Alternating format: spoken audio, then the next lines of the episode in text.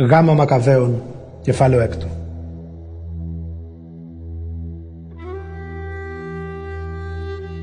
Η προσευχή του αρχιερέα Ελεάζαρου. Εκείνη τη στιγμή κάποιος Ελεάζαρος σπουδαίος άνθρωπος που προερχόταν από τους ιερείς της Υπέθρου πολύ ηλικιωμένος και πολύ ενάρετος σταμάτησε τους άλλους γέροντες που επικαλούνταν γύρω του το Θεό και προσευχήθηκε με αυτά τα λόγια Βασιλιά μεγαλοδύναμε, παντοδύναμε, ύψιστε Θεέ Πατέρα, εσύ που κυβερνάς όλη την κτήση με αγάπη, ρίξε της σπλαχνική ματιά σου στους απογόνους του Αβραάμ, στα παιδιά του Αγίου εκείνου Ιακώβ, στο λαό σου, που τον ξεχώρισες για ιδιοκτησία σου, που τώρα είναι ξένος σε ξένη χώρα και εξοντώνεται άδικα. Εσύ κατέστρεψες το Φαραώ και τις πολλές του άμαξες, ο οποίος ήταν στο παρελθόν κυρίαρχος αυτής εδώ της χώρας της Αιγύπτου. Είχε κι αυτός αλαζονευτεί με ανάρμοστη αφθάδεια και γλώσσα υβριστική μαζί με τον περήφανο στρατό του. Εσύ όμως τους έπνιξες στη θάλασσα, σκορπίζοντας το φως της αγάπης σου στο Ισραηλιτικό έθνος. Εσύ δέσποτα, σύντριψες το Σεναχηρίμ, το σκληρό εκείνο βασιλιά των Ασσυρίων, που περηφανεύτηκε για τον αναρρύθμιτο στρατό του και με το δόρι του είχε υποτάξει όλη τη γη. Αυτός αλαζονεύτηκε και εναντίον της Αγίας σου πόλεως, ξεστομίζοντας βαριά λόγια υπερηφάνειας και αφθάδιας. Αλλά εσύ έκανες φανερή σε πολλά έθνη τη δύναμή σου. Εσύ γλίτωσες στη Βαβυλώνα τους τρεις εκείνους φίλους που παρέδωσαν θεληματικά τη ζωή τους στη φωτιά για να μην λατρεύσουν τα είδωλα. Δρόσεσες τότε το φλογισμένο καμίνι κι ούτε μία τρίχα τους δεν έπαθε το παραμικρό ενώ κατέκαψες όλους τους εχθρούς τους. Εσύ έβγαλες από το λάκκο των λεόντων σώο και αυλαβή το Δανιήλ που τον είχαν ρίξει εκεί μετά από φοβερές συκοφαντίες για να γίνει τροφή στα θηρία. Εσύ πατέρα μας άφησες τον Ιωνά να λιώνει στην κοιλιά εκείνου του κήτους στο βυθό της θάλασσας και μετά τον παρέδωσε σώος του συγγενείς του.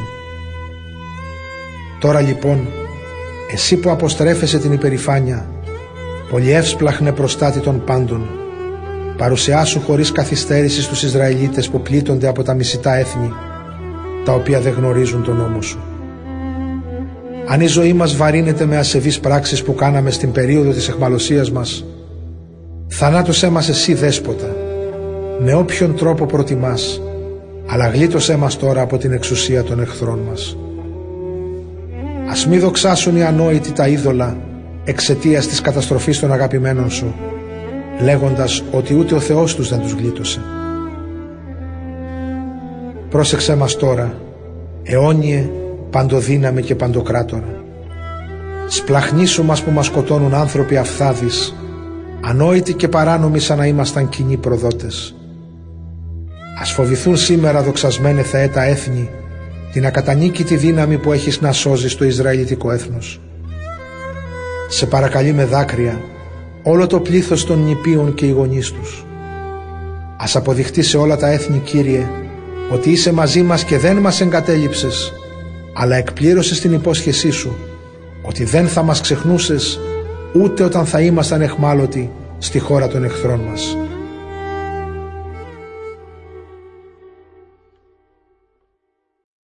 Η σωτηρία των Ιουδαίων. Μόλις τελείωσε ο Ελεάζαρος την προσευχή του, έμπαινε στον υπόδρομο ο βασιλιάς μαζί με τα θηρία και τον υπερήφανο στρατό του. Όταν το είδαν αυτό οι Ιουδαίοι, φώναξαν δυνατά στον ουρανό έτσι που αντίχησαν ακόμα και οι γύρω κοιλάδες και δημιουργήθηκε ακατάσχετος πανικός στον εχθρικό στρατό. Τότε ο υπερένδοξος, ο παντοδύναμος και πιστός Θεός φανέρωσε το Άγιο του πρόσωπο άνοιξε τις ουράνιες πύλες και κατέβηκαν δύο λαμπροί, φοβεροί στην όψη άγγελοι, οι οποίοι ήταν ορατοί από όλους εκτός από τους Ιουδαίους. Αυτοί αντιστάθηκαν στον εχθρικό στρατό και τους έδεσαν όλους με γεράδεσμα. Έτσι οι εχθροί καταλήφθηκαν από ταραχή και φόβο. Ακόμα και το βασιλιά τον κατέλαβε φρίκι και ξέχασε τη φοβερή του αυθάδεια. Τα θηρία γύρισαν πίσω και στράφηκαν εναντίον του στρατού που ακολουθούσε και άρχισαν να τον καταπατούν και να τον καταστρέφουν. Έτσι η οργή του βασιλιά μεταβλήθηκε σε λύπη και δάκρυα για όσα είχε σχεδιάσει.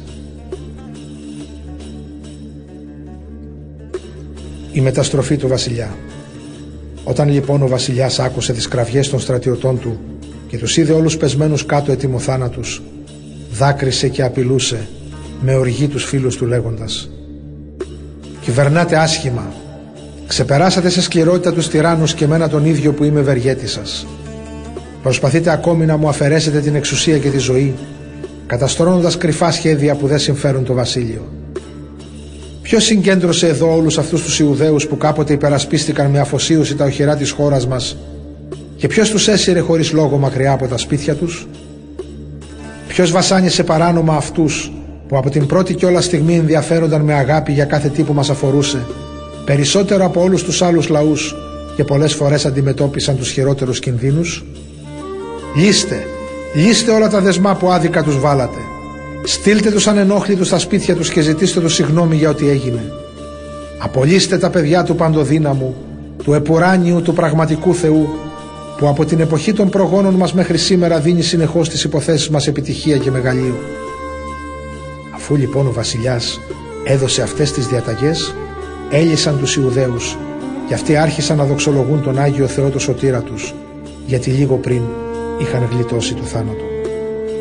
Έπειτα ο βασιλιάς γύρισε στην πόλη, κάλεσε τον αρμόδιο για τα οικονομικά του κράτους και τον διέταξε να χορηγήσει στους Ιουδαίους επί 7 μέρες κρασί και τα υπόλοιπα τρόφιμα για να κάνουν συμπόσιο. Έκρινε ότι με πολύ χαρά αυτοί θα γιόρταζαν τη σωτηρία τους στον ίδιο τόπο όπου παραλίγο θα πέθαιναν. Έτσι αυτοί, που προηγουμένως είχαν γίνει αντικείμενο εμπεγμού και είχαν πλησιάσει στον Άδη, ή μάλλον είχαν αρχίσει να βυθίζονται σε αυτόν, αντί να βρουν πικρό και ικτρό θάνατο, τώρα έκαναν συμπόσιο για τη σωτηρία τους σε εκείνο τον ίδιο τόπο. Και ο χώρος που είχε ετοιμαστεί για την καταστροφή τους και για να γίνει ο τάφος τους, διαιρέθηκε σε τμήματα όπου καθισμένοι οι Ιουδαίοι γιόρταζαν με χαρά. Μετά τις πένθυμες μελωδίες των θρήνων άρχισαν να ψάλουν τον πατροπαράδοτο ύμνο δοξολογώντας το σωτήρα και θαυματουργό Θεό. Ξέχασαν τους θρήνους και τις κραυγές και χόρευαν χαρούμενους χορούς σημάδι ειρηνικής ζωής. Το ίδιο και ο βασιλιάς παρέθεσε μεγάλο συμπόσιο για αυτά τα γεγονότα και συνέχεια δοξολογούσε με μεγαλόπρεπες εκδηλώσεις το Θεό για τη σωτηρία του που με τόσο θαυμαστό τρόπο την είχε προσφέρει στους Ιουδαίους. Εκείνοι που προηγουμένως πίστευαν ότι οι Ιουδαίοι θα καταστραφούν και θα γίνουν τροφή για τα όρνεα και που με χερεκακία τους είχαν απογράψει άρχισαν τώρα να παραπονιούνται γιατί είχαν καταντροπιαστεί και η φοβερή θρασίτητά τους είχε σβήσει τόσο άδοξα. Οι Ιουδαίοι όμως όπως είπαμε προηγουμένως έστησαν χορούς και περνούσαν χαρούμενοι τον καιρό τους γιορτάζοντας με ευχαριστίες και ψαλμοδίες. Επιπλέον εξέδωσαν και επίσημο σχετικό νόμο παντοτινό για όλους όσοι έμεναν προσωρινά εκεί τις ημέρες που προαναφέρθηκαν. Όρισαν να γιορτάζουν το γεγονός αυτό με πανηγυρισμούς όχι για να τρώνε και να πίνουν αλλά για να θυμούνται τη σωτηρία που τους χάρισε ο Θεός. Παρακάλεσαν και τον βασιλιά να τους αφήσει να επιστρέψουν στα σπίτια τους. Η απογραφή τους είχε αρχίσει στις 25 του μήνα Παχών και διήρκησε μέχρι τις 4 του μήνα Επιφύ, δηλαδή 40 μέρες. Οι εχθροί τους είχαν ορίσει να τους εξοντώσουν από τις 5 του μήνα Επιφύ μέχρι τις 7, δηλαδή μέσα σε τρεις μέρες. Σε αυτό το διάστημα, ο κυρίαρχος όλων εκδήλωσε με την παντοδυναμία του την αγάπη του και τους έσωσε όλους μαζί χωρίς να πάθουν τίποτε. Έτρωγαν και έπιναν από αυτά που τους είχε χορηγήσει ο βασιλιάς μέχρι τις 14 του μήνα, οπότε έκαναν αίτηση για την απελευθέρωσή τους. Ο βασιλιάς συμφώνησε και έγραψε σχετικά με αυτούς τους στρατηγούς κάθε πόλη στην ακόλουθη επιστολή η οποία έδειχνε ξεκάθαρα την καλή του πρόθεση.